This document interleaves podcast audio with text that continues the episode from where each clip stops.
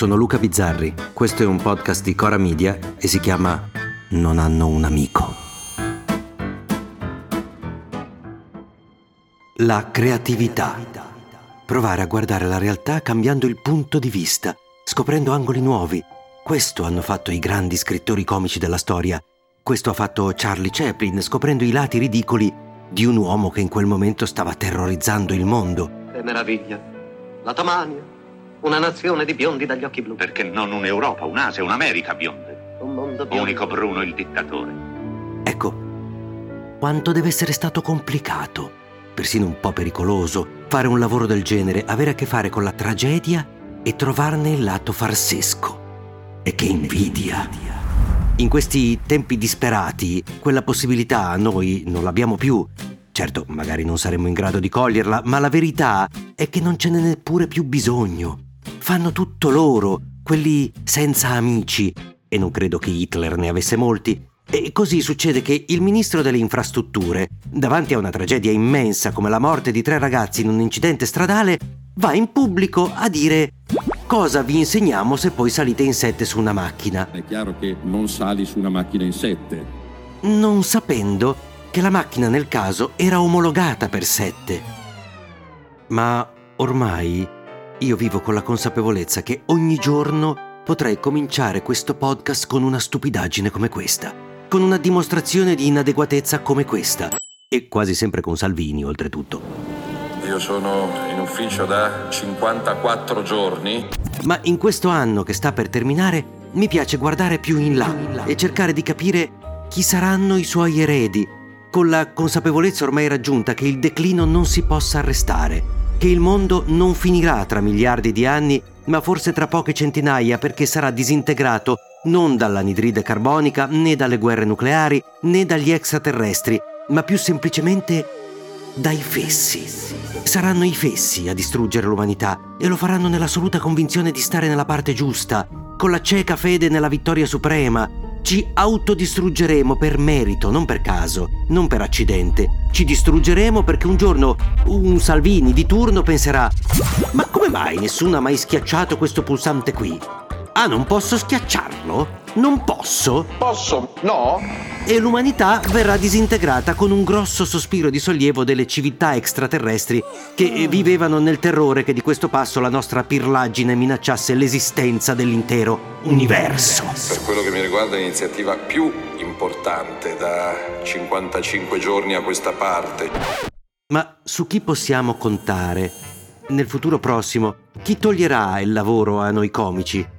Sono tanti Salvini in erba, eppure equamente distribuiti, eh, a destra, a sinistra. Sicuramente uno dei candidati ad ereditare lo scettro, anche se addirittura meno giovane del fuoriclasse Matteo, è Carlo Calenda leader di un terzo polo al quarto posto, che sta cercando con fatica di seguire le orme del suo idolo. Voi l'avete visto il film Il giorno della marmotta con Bill Murray? È un film stupendo. Naturalmente Calenda ha capito che non può battere Salvini coi rutti. Quello viene da una cantera imbattibile fatta di gente che ce lo aveva sempre duro. Ma la Lega Nord te la duro! Calenda è figlio dell'alta borghesia, non ha il dribbling ubriacante, gioca più largo, in modo più elegante. E allora Mentre Salvini, tentando di andare in Ucraina, ha schiacciato il merdone al confine facendosi dare dell'amico di Putin,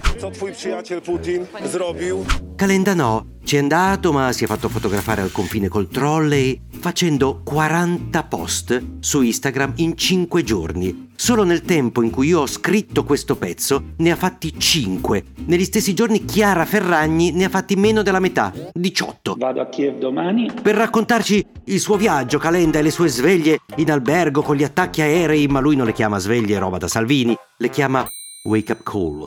Con la stessa bulimia comunicativa del capitano, ci fa sapere Calenda che lui è lì, che ci pensa lui. Al ritorno da questa missione in Ucraina cosa porto con me? Ecco, troverà qualche amico nei prossimi tempi che lo distolga da questo declino comunicativo, che lo salvi dal burrone della vanità, in fondo al quale, lui non lo sa, ma vive il mostro delle figure di merda. Ce lo auguriamo, anche perché i candidati eh, sono tantissimi, eh. Per rimanere a destra, chi potrà darci delle gioie come futuro Salvini è Daniela Santanché. per la quale le spiagge libere sono da privatizzare, sia mai che uno possa andare al mare gratis, e soprattutto da liberare le spiagge libere da tossici e rifiuti. Se uno vuole vedere le spiagge in posti meravigliosi, le cosiddette spiagge libere, ci sono tossicodipendenti, tossicodipendenti, rifiuti, tossicodipendenti. E trovo molto bella questa comparazione tra tossicodipendenti e rifiuti organici del nostro ministro, che forse dimentica che non ci sono prove che ci siano tossici sulle spiagge, così come non ce ne sono che i tossici siano in Parlamento. Quindi si può dire che le spiagge libere sono come il Parlamento? Ecco. Ma gli eredi di Salvini non sono solo a destra, eh, anzi, basta andare all'estrema sinistra per trovare, che so, Marco Rizzo, uno che ha stappato lo champagne quando è morto Gorbaciov, si è alleato con gli ultracattolici del popolo della famiglia, l'unico popolo meno popoloso di un condominio di periferia. Marco Rizzo ultimamente si è lanciato su Twitter in una dotta critica al presidente Meloni. Quelli di Bruxelles, quelli delle buste no, con le banconote, i sacchi di banconote, stanno accettando eh, il limite del post da 60 a 40 euro. Il problema è che questa critica l'ha registrata al cesso mentre si radeva la barba in canotta. Ma un attimo, ho detto Meloni? Io sono intervenuta molte volte in quest'aula. Ma dai, cosa c'entra Meloni con gli eredi di Salvini? Ma figuriamoci se lei... Ma dici che... Dico che il tempo oggi è finito e io aspetterei domani. Vedrete cosa succede qui a Non hanno un Rivolgo a amico. voi in qualità di Presidente del Consiglio dei Ministri. A domani. Se volete commentare, se avete idee o suggerimenti per nuove chat di WhatsApp o testimonianze di nuove chat di WhatsApp, potete scriverci a nonanunamico@gmail.com o nonanunamico@coramedia.com. Anche per gli insulti, prendiamo anche quelli. Non hanno un amico è un podcast di Cora Media scritto da Luca Bizzarri con Ugo Ripamonti.